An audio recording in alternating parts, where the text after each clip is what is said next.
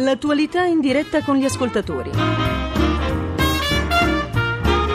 Conduce Fabio Sanfilippo.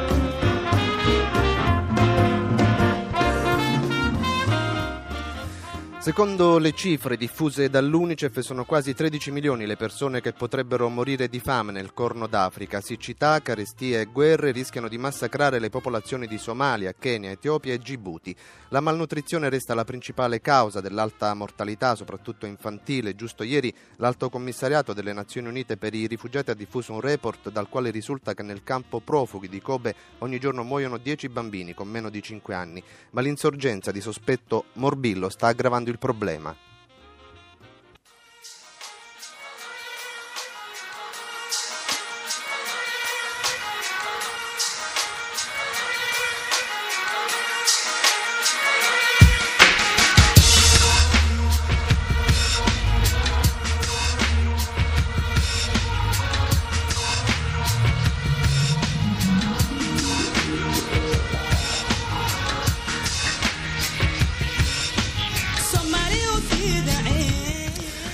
Questo dunque, buongiorno, parleremo stamattina raccogliendo un po' l'invito lanciato dall'ex capo della sala stampa vaticana Joachim Navarro Valls che qualche giorno fa su Repubblica ha scritto Sicuramente non è facile confrontarsi con una tragedia umana di così vasta portata, specialmente in un contesto culturale come il nostro. Eppure, sebbene non si tratti purtroppo di una novità, è quanto mai fondamentale arrestarsi un momento a osservare cosa sta accadendo laggiù.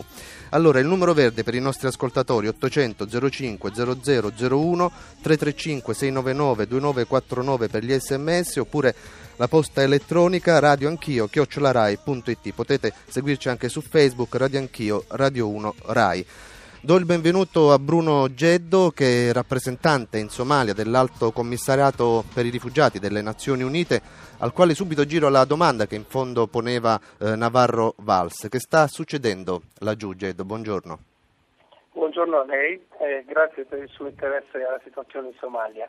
La situazione rimane molto fluida, ma ci sono alcuni punti fermi eh, che possiamo delineare brevemente. Il primo è che gli sfollati, coloro che sono, hanno lasciato le loro zone di origine a causa della carestia e della siccità, continuano a muoversi in cerca di assistenza. Il secondo è che Al-Shabaab, i, i ribelli jihadisti che controllano la maggior parte del territorio, non vogliono che questi sfollati lasciino il territorio per, eh, sotto il loro controllo perché perderebbero una base di tassazione e una base di eh, reclutamento militare forzato. Il terzo è che c'è stata un'apertura limitata da Al-Shabaab all'avvio di aiuti umanitari nelle zone che loro controllano, cosa che prima loro non ammettevano perché consideravano che questi aiuti venivano da infedeli, sì. però questa apertura non è completa, in particolare Al-Shabaab non, continua a non accettare viveri e quindi ci troviamo in una situazione dove i viveri, che sono la cosa più importante per rispondere alla carestia, non hanno accesso in tutto il territorio dove la carestia si trova gli sfollati continuano a muoversi e si avviano verso il Kenya e l'Etiopia e in Kenya, come lei sa, abbiamo il campo dei rifugiati più grande del mondo, siamo arrivati a 450.000 persone. Il campo di Dadaab. di Dadaab. C'è un afflusso giornaliero di 1.500 persone che è completamente insostenibile. Dobbiamo in questo contesto, come eh, organizzazioni umanitarie, fare tutto il possibile per portare l'assistenza all'interno della Somalia e negoziamo localmente con i comitati locali di, di risposta alla carestia. Questa assistenza dobbiamo cercare di estendere il più possibile, nel caso della carestia noi diamo i pacchetti di emergenza, di risposta di emergenza, l'UNICEF dà la, la, la nutrizione terapeutica, sì. il PAM dove può arrivare dà il cibo e la FAO sta preparando dei pacchetti per, per la prossima stagione agricola che comincerà al mese di ottobre se riusciamo a raggiungere la gente, gli sfollati dove si trovano e a, provvedere questa, questo sollievo umanitario immediato, ci sarà una possibilità che questi decidano di rimanere in, in, Somalia invece di attraversare la frontiera. E quindi anche la, la, la situazione in campi profughi in Etiopia e Kenya dovrebbe stabilizzarsi, ma non vediamo questa stabilizzazione prima di eh, settembre-ottobre. Anche perché, perché Geddo, i numeri sono impressionanti di questo, eh, insomma, di questo fuggire dalla Somalia ricerca, alla ricerca come minimo di un po' di sicurezza. I numeri sono impressionanti, come lei sa eh, la popolazione totale in Somalia che è stata dichiarata in situazione di crisi di 3,7 milioni, che è praticamente la metà sì. della popolazione stimata della Somalia che sono 7,5, di cui 2,5 milioni si trovano nella Somalia meridionale, che è la zona più, uh, più colpita dalla sì. crisi e dalla carestia. Benissimo, intanto la ringrazio, resti con noi naturalmente, do il benvenuto anche al senatore Alfredo Mantica che è sottosegretario agli esteri, buongiorno Mantica. Buongiorno a voi. Lei è stato recentemente, se non sbaglio, in eh, Kenya, uh, insomma dove Io ha... sono stato a Mogadiscio sì. il 15 di luglio, quindi in Somalia, e sono stato a Nairobi ai primi di agosto sì. per portare i primi aiuti non solo al campo di Dadaab ma anche a una zona di quella del lago Turcana, sì. dove c'è una emergenza di carestia, peraltro solo per i kenyoti che abitano in quella zona, non per i rifugiati. È giusta la descrizione che è stata fatta, ma questo riguarda solo la Somalia, poi abbiamo Kenya, abbiamo Etiopia, abbiamo Djibouti, abbiamo altre zone dove è necessario intervenire, anche se l'aspetto è meno drammatico perché si riescono a raggiungere le loro villaggi, nelle loro zone, quindi non c'è il problema dei rifugiati. Ecco, noi riusciamo, riusciamo, a intervenire in qualche modo, senatore? Guardate, io ho una visione eh, che coincide con quella che prima ha illustrato la situazione, eh, ho una soluzione diversa, cioè nel senso che gli Shabab non, non consentono gli aiuti, come è stato detto, quindi io credo che siano paragonabili a dei criminali eh, di, di, guerra, nel senso che eh, costringono la loro popolazione a marce forzate di 3-4 settimane e arrivano tutti nel nord-est del Kenya, che vuol dire che è il centro-sud della Somalia che fugge, gli altri, parlo di Puntland, parlo di Somaliland, parlo di Galgadud, sono, parlo della stessa Mogadiscio che è stata liberata recentemente dai Shabab, lì riusciamo ad arrivare con fatica, però riusciamo ad arrivare anche con, direttamente con, con gli aiuti. Mogadiscio vuol dire avere un aeroporto, avere un porto, quindi avere anche oggi una base logistica da cui possiamo distribuire questi aiuti, tenendo conto che peraltro queste regioni sono libere di Shabab da tempo e in qualche modo, pur tra mille difficoltà, un minimo di autogoverno, di sicurezza, di, di, di assistenza, in qualche modo si riesce a mettere in piedi. Gli operatori e i volontari che sono eccezionali, lavorano anche da tempo, prima della carestia ci sono attività di, di organizzazioni non governative che ormai sono da tempo in funzione in quelle regioni. Il, il problema vero, grosso, quello che sta colpendo drammaticamente l'opinione pubblica, e anch'io vi ringrazio per questa trasmissione, è questo eh, diciamo, fenomeno che riguarda da Mogadiscio a Chisimaio, grosso modo, cioè la, la, il centro-sud della Somalia, dove milioni di persone sono imprigionate da questi Shabab che ritengono che gli aiuti umanitari che vengono dalle nazioni non musulmane siano, non so come dire, inquinate, sì. siano uh, portatori di Satana, non, non, ho idea, insomma comunque Donazioni in realtà infedeli. la gente, la, bisogna dirlo, la gente ad Adab fugge certamente dalla carestia, ma fugge anche dagli Shabab, sì. fugge da questi criminali che stanno martirizzando la Somalia. Grazie senatore per il momento, do il eh, buongiorno anche a Massimo Alberizzi, giornalista del Corriere della Sera, buongiorno. Tutti gli ascoltatori. Sì, che proprio uh, recentemente eh, Alberizzi insomma, eh, si è stato a, a Mogadiscio, eh, tra i pochi giornalisti occidentali a riuscire a entrare a, a Mogadiscio diciamo, in questi giorni. la situazione, abbiamo letto nei tuoi reportage sul Corriere, insomma, è davvero drammatica. Sì, la situazione è drammatica, come giustamente eh, ha detto il senatore Mantica, che saluto, che ho incontrato appunto a Nairobi qualche giorno fa anche lui, ehm, è drammatica perché, perché fuggono dalla, da, soprattutto dalla guerra. Sì. Eh, cioè, la, la, carestia è, è, è viene dopo la guerra, ce l'ha insegnato anche Manzoni, devo dire. Se non ci fosse guerra probabilmente non ci sarebbe eh, questa grossa carestia e quindi questa, questo bisogno di scappare per raggiungere dei punti in cui si può mangiare.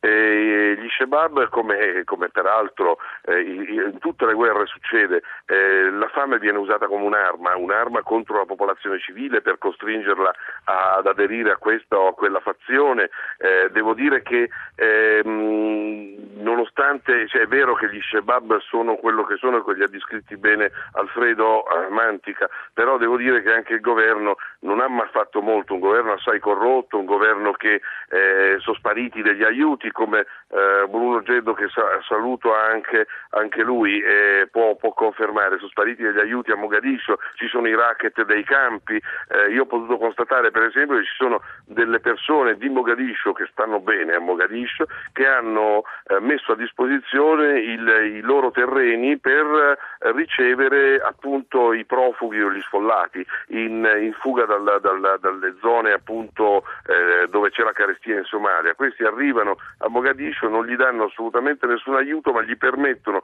di mettere sul loro territorio delle, de, de, delle capanne, capanne va bene meglio, sono poi degli scheletri di rami su cui viene appoggiata una copertura di plastica. Ecco, quando arriveranno gli aiuti i padroni di questi ehm, terreni obbligheranno i rifugiati a dargli una parte di questi aiuti, di pagare una sorta di tangente. Sì. Questo succede, è successo sempre, eh, per carità è vero, però, eh, però è anche una cosa che poi danneggia tutta la struttura dell'aiuto, no? la, la, rete, il network, un network che tra le altre cose a Mogadiscio si deve, eh, si deve ricreare perché da cinque anni non portavano gli aiuti, il World Food Program, quindi è tutta una situazione che non è semplice, eh, cioè non è che diciamo adesso portiamo gli aiuti domani mattina, li mandiamo a Mogadiscio e questi riescono a distribuirli, ecco, non è così, ci sono negli aeroporti, ci sono gli aiuti che in attesa eh, non per cattiveria, attenzione, eh, è difficilissimo distribuire aiuti, non sto dicendo che è la parte semplice, forse la parte più difficile di tutto,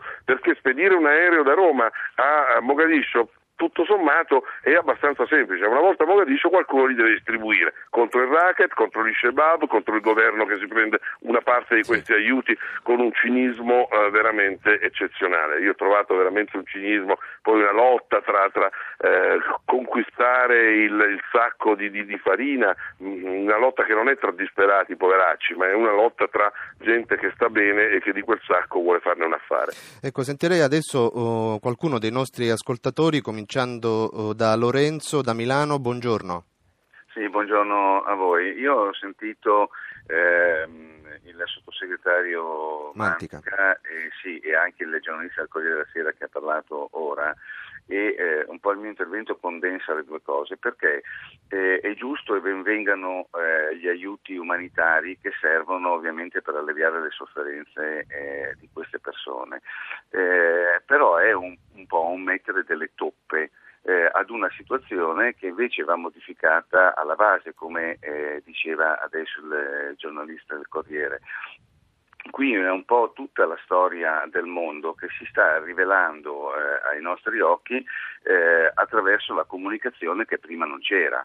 Eh, prima si viveva nel, nel, nel, cinismo, nell'egoismo, ora questa cosa deve cambiare. Questo mondo va, eh, secondo me, rivoltato come un, un calzino vecchio e ricostruito eh, da capo. Bisogna che esistano delle organizzazioni, a mio modo di vedere, eh, che diano un senso e una moralità alla, all'azione delle nazioni. Sì. Eh, per un uomo qualunque, eh, per, per, per gente della strada come sono io, eh, sembra quasi impossibile che si vadano a fare delle guerre spendendo milioni di eh, dollari al giorno quando c'è gente che muore di fame e vive nella condizione eh, che venivano descritte prima per, per, quanto riguardava la Somalia. Chiarissimo il suo pensiero uh, Lorenzo, grazie mille. Io allora a questo punto uh, tiro in ballo di nuovo il senatore eh, Mantica, approfittando dell'intervento di questo nostro ascoltatore che sintetizzo all'estremo, insomma chiedevo più un coinvolgimento della comunità internazionale. Ma come dire senatore, è ipotizzabile pensare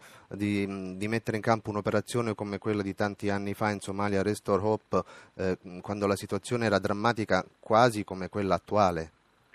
Diciamo che nel 93 era forse meno grammatica di oggi, mm.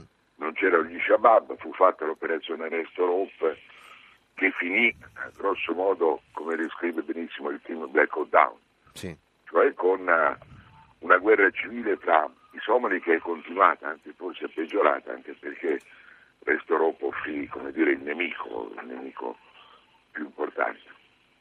La, l'ascoltatore dice bene, il problema è che bisogna anche eh, saper ascoltare però la voce che viene eh, dai popoli, dalle loro culture, dalle loro storie. Purtroppo la Somalia, e se noi diciamo che a 17 anni da Restoropo stiamo ancora parlandone, vuol dire in questi 17-18 anni non è successo nulla sostanzialmente, questo va detto con grande franchezza, nonostante i tentativi di ONU, tentativi di vari dell'Unione Europea, dell'Unione Africana, in questo momento comunque in Somalia ci sono 9.000 soldati dell'Unione Africana che garantiscono un minimo d'ordine a Mogadiscio, perché quello come l'ha descritto Alberizzi, immaginatevi se non ci fossero questi 9.000 uomini di Amazon. Sì. Beh, sarebbe... la, la, la, logica dei clan, la logica di appartenenza a vie diverse in una realtà nomade dove l'acqua è un valore fondamentale, vale molto più di tutto l'oro che ha accumulato nei forzieri di Fort Knox, porta a una cultura come dire, di scontro, di possesso del territorio, di controllo del territorio che ha ingenerato nel tempo e ha degenerato in una situazione oggi che è difficilmente controllabile. Massimo conosce meglio di me la Somalia, ha descritta benissimo il governo che pur tutta la comunità internazionale aiuta anche con sforzi economici notevoli, non dà certamente quella garanzia di sicurezza, di trasparenza, di buon funzionamento. Ogni volta che li incontriamo noi rinnoviamo l'invito a dire che un governo si misura nella capacità di offrire e di rispondere ai bisogni della propria gente, alla pulizia delle strade, al sì. funzionamento del, dei servizi fondamentali, dell'acqua, a un minimo di assistenza sanitaria, alle scuole. Qui stiamo parlando di livelli inesistenti di presenza di uno Stato e di una forza che vive solo sulla propria organizzazione clanica. Quando parliamo di Somaliland di Puntland parliamo di due regioni in cui c'è una prevalenza clanica che in qualche modo si è imposta e garantisce un minimo di autogoverno, voglio dire, certamente lontano dagli standard europei, diciamolo accettabile. Quindi a Lorenzo devo dire ha ragione lui, però poi la realtà è questa. Sì. E se da 20 anni, 25 ormai quasi, non si riesce a eh, cambiare questa situazione è perché c'è una radice, voglio dire la Somalia non è mai stato uno Stato unitario, anche qui noi abbiamo idea di un concetto di Stato, di nazione, di confini che in queste realtà non esistono, non, non sono nemmeno percepite. Per un uomo di un deserto è un deserto, tu sai quanto gli interessa che ci sia la frontiera con l'Etiopia nell'Ogaden. Se i suoi animali devono andare al di là dove c'è una fonte d'acqua vanno e il problema della frontiera non si pone nemmeno. Quindi ripeto, bisogna anche capire la realtà nella quale si va ad operare. Ad Alberizzi dico solo una cosa perché è vero e concordo con lui sulla questione del governo, devo dire che è stato un episodio addirittura disgustoso, cioè soldati dell'esercito ufficiale della Somalia hanno ucciso 10 persone durante sì. la distribuzione di aiuti alimentari a Mogadiscio, mi risulta, e questo sarebbe un fatto positivo, che la punizione per questi soldati sia stata esemplare e mi auguro che sia servito a educarne uno per colpirne cento, perché se anche le parti governative scendono sul piano degli sfruttatori e di, degli al-Shabaab, beh, voglio dire, lì veramente non ci sarebbe speranza. È evidente che anche il governo somalo, seppur provvisorio, deve, deve, deve fare la, la, la, propria parte e dare, le, de, dare, delle giuste garanzie. Senatore, mi perdoni, la interrompo un attimo perché volevo uh, dare adesso voce anche a un altro uh, testimone, un altro uh, eh, inviato, un giornalista italiano, Domenico Quirico della stampa, uno dei pochi con Alberizzi, pochi purtroppo, insomma, i giornalisti italiani che seguono da vicino queste eh, vicende. Anche Quirico è stato recentemente eh, penso, insomma, immagino al confine tra Somalia, la Somalia e il Kenya, nel campo profughi il più grande del mondo, dove ci sono stipate, credo, circa 400.000 persone. Quirico, buongiorno. Quirico, buongiorno. Eh sì, eh, sono stato al confine tra Kenya e Somalia, sono stato a Dadaab eh, e ho visto, ho assistito a una grande vergogna eh, di, di, di, di, questo secolo, cioè la presenza di 400.000 persone eh, fuggite eh, alla guerra e che da vent'anni, da vent'anni, questo campo esiste da vent'anni, questa sì. è una cosa che bisogna dire per ridare, come dire, uno, uno spazio cronologico a tutta questa vicenda perché sennò sembra che sia tutto legato semplicemente ad eventi di tipo meteorologico, siccità, carestia, mancanza d'acqua, che, che è presente, ma, ma, ma, questa è una carestia non di tipo biblico, nata dalla, da una maledizione divina, dalla natura matrigna, nasce, come è stato detto ripetutamente, giustamente, da una guerra. Allora, io ho assistito alla, alla prima carestia somala, quella di vent'anni fa, e ho fatto un un'inevitabile come dire, connessione di tempo, cioè sono passati vent'anni e i somali si trovano nella stessa condizione di allora, allora le vittime furono migliaia, la carestia fu precedente a Restorop, Restorop sì. venne, venne, dopo, l'inutile Restorop venne dopo. Allora, eh, mi domando, in questi vent'anni la comunità internazionale che cosa ha fatto per questi, per questi uomini, per questi somali? Prima li ha, li ha, consegnati come ostaggi nelle mani di Siad Barre, poi li ha consegnati nelle mani dei signori della guerra, poi li ha consegnati nelle mani dei, degli Shabab. Allora, eh, la domanda, qui, qui occorre, come dire, quando si parla di carestia c'è un grosso rischio, che non scatti l'indignazione, che non scatti la rabbia, che non scatti la, la, la volontà di sapere di chi è la colpa, perché la colpa è, come dire, di qualcosa di superiore e di indecifrabile ma qui ci sono delle colpe eh, chiare, evidenti. È la comunità internazionale che ha prodotto con la sua viltà e con la sua indifferenza di vent'anni, non un sì. anno, due anni, vent'anni, questa situazione. Ora fa scattare, e per fortuna esiste, il classico meccanismo della carità, della, dell'assistenza internazionale, cerca soldi, li distribuisce, salva chi può. Ma prima cosa c'è stato?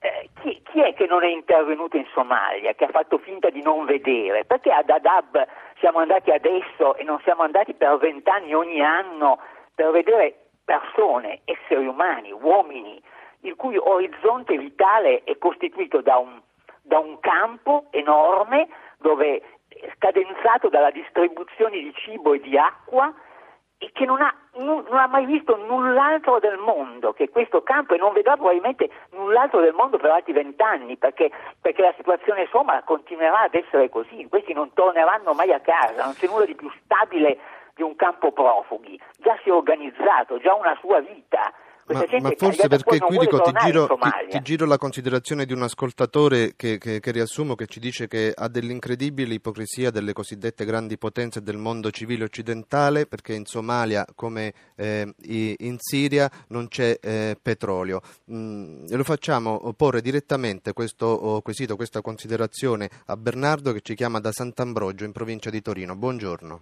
Buongiorno a tutti, buon lavoro. Sì, effettivamente c'è da indignarsi di fronte al mondo come non reagisce. D'altronde lì non c'è il bene che, di consumo del quale sono ghiotte le grandi potenze perché ne sperperano l'unire di Dio. Ma io ho, io ho sentito parlare dall'inizio della trasmissione. Il Corno d'Africa, la Somalia, sono il rifugio dei pirati anche del mare.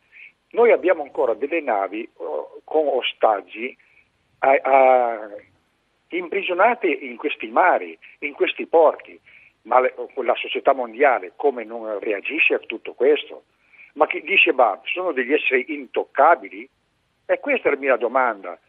Il, il, il popolo occidentale si adagia a fare bla bla bla, ma interviene solo se ha un utile diretto, altrimenti è tutta ipocrisia. Grazie Bernardo. Domanda che giro subito ad Alberto Piatti, buongiorno intanto, buongiorno che è il segretario generale dell'AVSI, che è Associazione Volontari per il Servizio Internazionale, da molti anni presente in Kenya, proprio nel campo profughi, il più grande del mondo, di cui eh, ci diceva eh, prima Domenico oh, Quirico. Eh, possiamo dare una risposta alla domanda che ci poneva l'ascoltatore Piatti?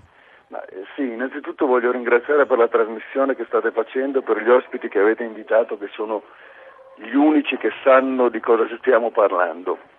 Grazie, Io credo che per non essere ipocriti e per, pur condividendo tutto quanto è stato detto in termini di analisi, l'origine del campo, che sicuramente non è un'origine di una crisi umanitaria, ma è una crisi politica, mi mettevo nei panni dell'ascoltatore medio che a fronte di questo grandi scenari, che è la, cosa deve fare la comunità internazionale, io cosa posso fare? Allora noi occidentali, per non essere ipocriti, possiamo fare qualcosa, stiamo facendo qualcosa e continueremo a farlo, perché come giustamente è stato ricordato, il campo di Dadaab non si smonta dopo domani, qualora la Somalia ritrovasse un, un equilibrio politico praticabile.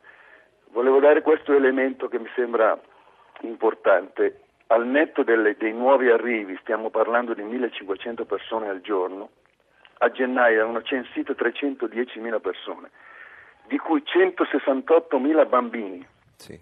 tra i 5 e i 17 anni, che hanno come prospettiva probabilmente nei prossimi 10 anni di stare ad Adab. Allora, intanto che la comunità internazionale decide. Ma raccontava che... Quirico in un suo reportage che addirittura ci sono persone che sono nate all'interno sì, certo, del campo certo. e oggi hanno. Lo ha, lo ha, ricordato, hanno l'orizzonte del campo, 50 sì. km quadrati, saranno pur tanti, ma è sempre un campo in mezzo al deserto. Allora, intanto che eh, la comunità internazionale decide, intanto che scopriamo che non avendo il petrolio non ci interessa intervenire, noi stiamo aiutando questi ragazzi per dare loro una prospettiva di vita degna, compatibilmente a quello che può essere una vita degna in un campo come questo. Stiamo ricostruendo scuole, stiamo alfabetizzando i genitori, qualcuno che esce dal campo ha l'ambizione di quelli nati qui di poter fare l'università.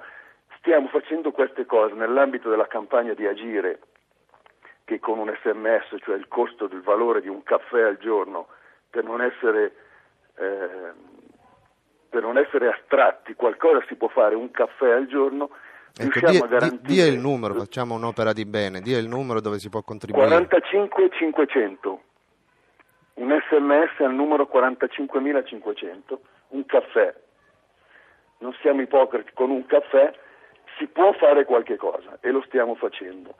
Certamente i racconti delle mamme che fuggono dalla Somalia con in braccio i bambini taglieggiate, con, con le bestie feroci che strappano come, come Alberizzi sa che è stato giù da noi eh, a fare un, una visita i, i sì. bambini dal, dal grembo è una cosa drammatica, ma qualcosa adesso non possiamo, dobbiamo fare perché nel frattempo che la comunità internazionale decide, questi vanno avanti a morire.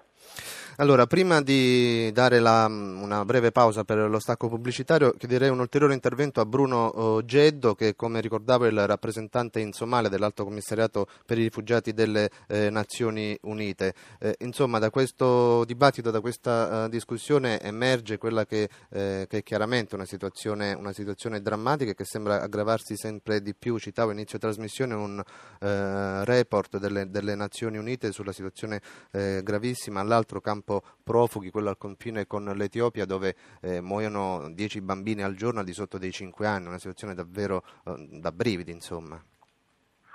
Sì, eh, se mi permette, condivido gli interventi del, del, degli ascoltatori, del, di coloro che hanno parlato prima, in particolare il senatore Matica, la sua analisi è totalmente pertinente, ma vorrei fare quattro puntualizzazioni dal mio punto di vista, avendo tra l'altro vissuto da Dam nel, nel 2009. Sì. La prima è che i somali non sono vittime senza risorse, i somali sono un popolo straordinariamente intelligente che ovunque si sono rifugiati hanno, eh, hanno offerto una competizione accanita e di successo agli imprenditori locali. Eh, lo dimostra l'economia di Dadaab che produce 2 milioni di dollari all'anno contribu- eh, che contribuisce all'economia generale del Kenya, c'è un business district a Dadaab sì. che è molto vibrante.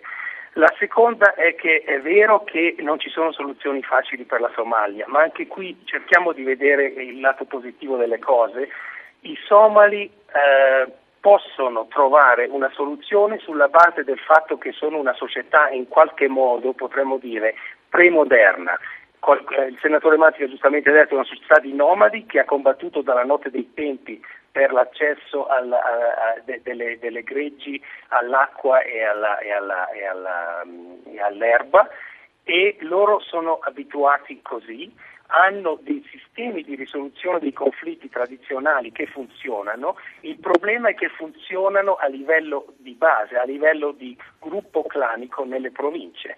Il problema è che il somalo non ha veramente un'idea di che cos'è una società moderna, organizzata, un governo istituzionalizzato, una gerarchia. Eh, in Somalia voi avete l'autista che entra nella riunione col primo ministro e lo porta via perché devono andare da qualche parte in mezzo alla riunione, cose di questo genere succedono abitualmente. Quindi come risolvere questa, questa cosa? Non è facile, ma il, eh, sicuramente una decentralizzazione di potere dal governo centrale alle amministrazioni locali a livello di base proprio della, della, della, dell'amministrazione andrebbe nella direzione giusta perché oh, siccome c'è solo un posto per un Presidente e un Primo Ministro, naturalmente tutti quanti vogliono diventare Presidente e Primo Ministro. Se riduciamo i poteri del governo centrale e li portiamo a livello più locale, allora ci sarebbe più compatibilità con il meccanismo tradizionale e la mentalità somala. La seconda cosa, perché comunque siamo nel 2010, è che la diaspora, la diaspora può giocare un ruolo importantissimo, ci sono milioni di somali che sono stati educati all'estero, che hanno acquisito una mentalità e una visione moderna che, che, ritornano, alcuni dei quali ritornano e possono contribuire a cambiare a livello del governo centrale, avere una, una, diciamo una cultura più compatibile con la società organizzata moderna. E questo è un paradosso terribile perché dal punto di vista economico la Somalia ha, soprattutto nel campo delle telecomunicazioni sì. e dei servizi bancari di trasferimento finanziario, è molto avanzata ma purtroppo queste sono iniziative imprenditoriali private, mentre appunto dal lato della mentalità tradizionale siamo un po' uh, ad un altro. Geddo, mi perdoni, la, la, la, interrompo solo un attimo, ci riserviamo, ci riserviamo l'ultimo, uh, l'ultimo, punto, subito dopo il break uh, pubblicitario e riprendiamo da dove ci eravamo interrotti. Allora, riprendiamo, stiamo parlando della tragedia umanitaria nel Corno d'Africa. Avevo interrotto Bruno uh, Geddo, rappresentante in Somale dell'Alto Commissariato per i rifugiati delle Nazioni Unite, che mh, mm, insomma l'ho interrotta sull'ultimo uh, punto che ci stava illustrando. Sì, eh, giusto per concludere, volevo dire che eh, molti, eh, alcuni degli interventi che abbiamo ricevuto dicevano cosa può fare la comunità internazionale, la comunità internazionale sì. non può fare abbastanza dalla mia esperienza in Somalia di ormai eh, due anni e mezzo, direi che non c'è molto che la comunità internazionale possa fare. La comunità internazionale può solo facilitare un dialogo intersomalo. Nessuna eh, soluzione imposta dall'esterno funzionerà mai in Somalia eh, possiamo dire che il regime di Siad era un'aberrazione in un certo senso, era un po' una brutalità che imponeva con la forza a un popolo altrimenti tribale e anarchico un ordine che finalmente non è durato dopo la sua quasi partita quello che possiamo fare è facilitare il dialogo tra di loro, ma qualunque soluzione che venga imposta da noi non sarà mai eh, accettata per ragioni culturali, ma anche per ragioni sì. di principio, perché i somali litigano tra di loro costantemente, ma nel momento in cui identificano un nemico comune si uniscono contro, contro questo perché è percepito come una, un'influenza esterna negativa sulla loro eh, capacità di trovare una soluzione. Ecco Geddo, io eh, intanto la ringrazio e le chiedo la cortesia se può uh, rimanere con noi fino a conclusione eh, della trasmissione perché a questo punto uh, voglio dire, visto che ne parliamo così raramente di un problema uh, talmente vasto e talmente eh, grave, insomma lo condurrei fino al termine della trasmissione, per cui approfitto anche per scusarmi anticipatamente con il sindaco di Lampedusa Lampedusa il comandante della capitaneria eh, di Porto Vittorio Alessandro che sarebbero eh, dovuti intervenire eh, a metà della trasmissione per parlare anche un po' di quello che sta accadendo a Lampedusa che se vogliamo, forse un po' forzatamente, ma neanche tanto è un riflesso di quello che poi accade in queste regioni, regioni dell'Africa. Magari ne torneremo a parlare domani di quanto sta succedendo in queste ore, in questi giorni, da mesi per la verità a Lampedusa. Quindi andrei avanti fino alla fine della trasmissione con questo, con questo argomento momento. Massimo eh, Alberizzi, abbiamo sentito, Geddo ci diceva la comunità internazionale in fondo non può fare tantissimo, il problema si risolve eh, all'interno della Somalia e tra eh, i somali. A questo punto mi pare dire, importantissimo che si arrivi a definire, eh, a formare un governo che abbia un minimo di, di, di credibilità come dire, e sia riconosciuto eh, da larga parte della popolazione eh, somala. Se non sbaglio il Consiglio di sicurezza delle Nazioni Unite ha, ha annunciato, insomma, ha previsto una sorta di roadmap per arrivare a elezione alla formazione di un governo in Somalia? Sì, eh, due cose se mi consentite. Non è vero che in Somalia non ci sia petrolio, poi rispondo alla domanda.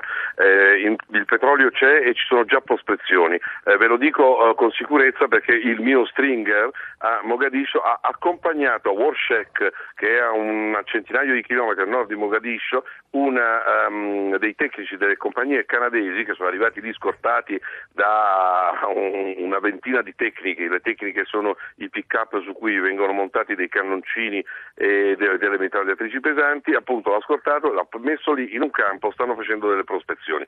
Quindi il petrolio esiste, esistono delle mappe ai tempi di Siad Barre, sono vecchie, però dove ci sono già delle concessioni date all'allora Conoco, all'Alleni, ehm, ad altre compagnie petrolifere. Quindi che eh, la, col prezzo del petrolio così alto che la Somalia faccia gola a parecchie compagnie è mm, un dato di fatto.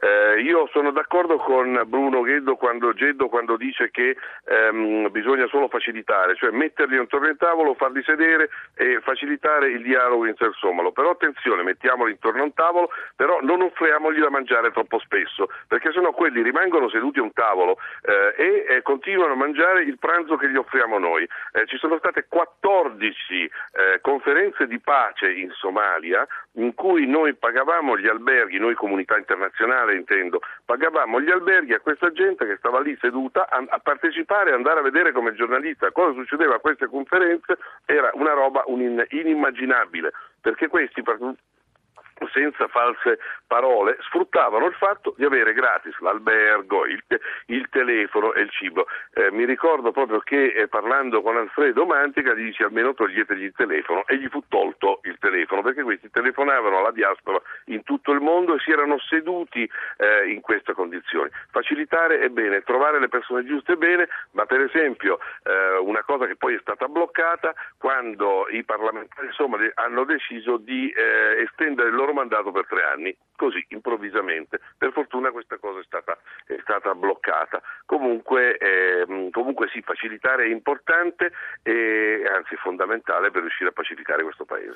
Senatore Mantica, le giro la considerazione, anche una domanda di una nostra uh, ascoltatrice ehm, eh, che appunto attraverso un sms eh, ci scrive l'Italia ha fatto la sua parte, secondo noi somali no, evidentemente un'ascoltatrice eh, di origine eh, somala. Il comportamento della Francia dice ben diverso con le sue ex colonie. Spero che a fine anno apra in Mogadiscio l'ambasciata it- italiana. Uh, il ministro Frattini lo ha assicurato oppure sono le solite chiacchiere? Ci chiede questa ascoltatrice. Allora, vediamo di rispondere alle molte domande perché ormai credo che abbiamo eh, analizzato la Somalia molto dettagliatamente. Io credo che Geddo abbia fatto una fotografia molto precisa di alcune ipotesi di soluzione, però proprio perché appartiene a un'organizzazione dell'ONU mi sia consentito dire che anche l'ONU dovrebbe eh, mettersi su una strada più realistica e soprattutto affrontare il problema con meno eh, visione, se mi passate l'espressione, anglosassone e nordica. E non è possibile accettare che l'ONU abbia quasi mille persone a Nairobi che lavorano per la Somalia quando facciamo fatica a raccogliere i soldi per dar da mangiare ai somali eh, l'ONU deve, deve, con tutte le sue organizzazioni deve affrontare il problema per quello che è e per quello che ha detto Getto. Si tratta di rivalorizzare le tradizioni claniche, tra l'altro c'è una grande fortuna che eh, tutti i somali sono musulmani, non c'è differenza di religione, hanno in questa loro eh, religione una visione molto laica. In, in, in Somalia non c'è mai stato il radicalismo islamico, non c'è mai stato forme di eh, lotta violenta dell'Islam contro altre forme.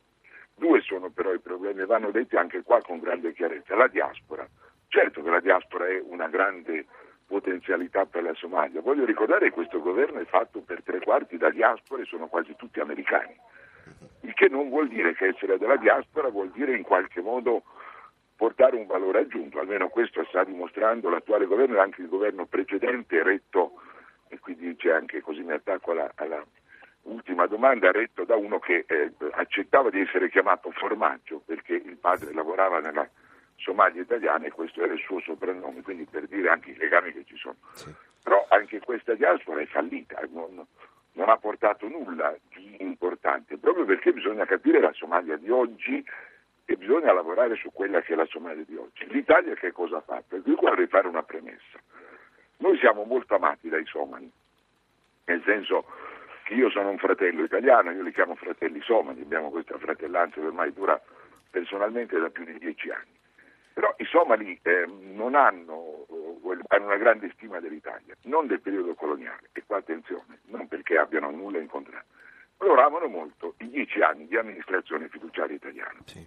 E lo capisco, perché noi abbiamo amministrato la Somalia, abbiamo portato, pagato le forze di polizia, costruito i tribunali, costruito le università, costruito le scuole, costruito le strade. Noi amministravamo, i somali facevano i somali. Allora voglio dire, anche i somali in senso lato come popolo eh, si devono fare carico anche di alcune responsabilità, non è che la comunità internazionale li ha assegnati ai warlord, non è che li abbiamo assegnati a Siad Barre, noi non li assegniamo a nessuno. Il grande scontro eh, che portò a Restorope e che quindi poi portò Black Down avveniva fra due personaggi loro, ancora oggi il grande scontro avviene all'interno di un clan che in parte controlla Mogadiscio, ma ci sono quelli che sono originari di Mogadiscio dello stesso clan che non sopportano quelli che sono venuti dopo. Cioè il problema è anche di un'assunzione di responsabilità dei somali. Non c'è più un'amministrazione fiduciaria, non ci sarà mai più un'amministrazione fiduciaria, nessun paese oggi è in grado di gestire un altro paese, ne sarebbe assolutamente accettabile dal punto di vista della cultura che è emersa dopo.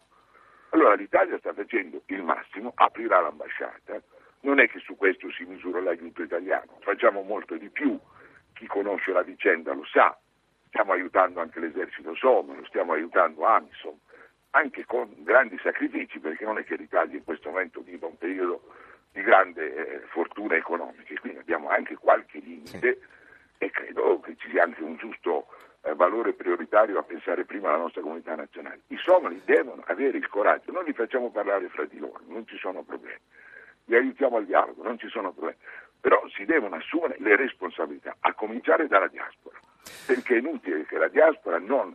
È un caso rarissimo, io credo, di un paese in cui la diaspora, oltre che a parlare molto, fa pochissimo. Ci sono fior di laureati somali nel mondo, in Somalia non ci sono laureati. L'università italiana è stata rasa al suolo, non c'è più nemmeno una pietra. Cioè tutto questo non è che l'ha fatto la comunità internazionale, è una scelta somale, giustamente qualcuno diceva attenti, i somali sono molto divisi tra di loro, ma quando avvertono un nemico, come dire, si ricompattano. Allora mi consentano una battuta ai miei fratelli somali. Io so che c'è stato un momento in cui la Somalia si è sentita grande, importante e ha, molto amato l'Italia. Quando nel 1935 abbiamo armato i somali per andare ad Addis Abeba. Altra cosa incredibile e questo rapporto antico, atavico, di odio dei somali verso gli etiopi è peraltro reciproco, devo dire. Anche qui è difficile eh, riuscire a concepire una situazione di stabilità in Somalia se non accettano i somali che comunque devono convivere con gli etiopi. Non è possibile che continui questo eh, scontro che poi porta che appena la Somalia si avvicina alla stabilità qualcuno dall'Etiopia pensa di renderla instabile, quando sono instabili pensano di invadere l'Etiopia. Anche questo è un'assunzione di responsabilità storica dei somali e degli etiopi, eh, su cui la comunità internazionale può fare molto. Può è, fare stato, è, stato, molto chiaro, eh, Senatore. Io vorrei far commentare queste sue considerazioni a Domenico Quirico, inviato della stampa, insomma sapere anche un po' cosa ne pensi di queste considerazioni, anche l'ultima che faceva il Senatore eh, Mantica del problema eh, dell'irrisolta eh, questione dell'inimicizia fra Somalia ed Etiopia, che può essere anche come dire, uno dei motivi di questa eh, faccio una soluzione. considerazione molto semplice che uno dei pochi eh, dire, tentativi eh, da parte della comunità internazionale, in questo, in questo, caso degli Stati Uniti d'America, di risolvere il problema somalo, che era semplicemente legato alla paura dell'emergere di un eh, dire, fondamentalismo vagamente collegato con Al-Qaeda, è stato quello di far fare una guerra per procura, per evitare di avere dei morti americani a ripetere la triste esperienza di Restop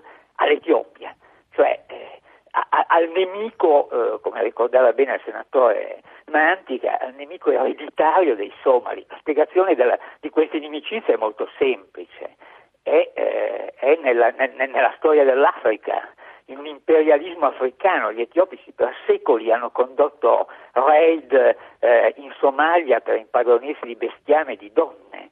È, questa è la, storia, è la storia, africana. Bene, eh, quello che sono riusciti a studiare i geni di, di, Washington, che probabilmente non hanno mai letto un libro di storia di questa parte del mondo, è stato quello di spedire i soldati etiopici a Mogadiscio per eh, annientare, annientare i, i, tribunali islamici, il, il, il, sorgente fanatismo religioso che non era altro che una risposta disperata a una condizione di, di violenza permanente. All'inizio i, gli islamisti sono, erano popolari in Somalia perché, perché, acchiappavano i lagri, perché impedivano eh, che, che, che, la gente venisse saccheggiata, poi sono trasformati a loro volta in, in, in torturatori e in assassini.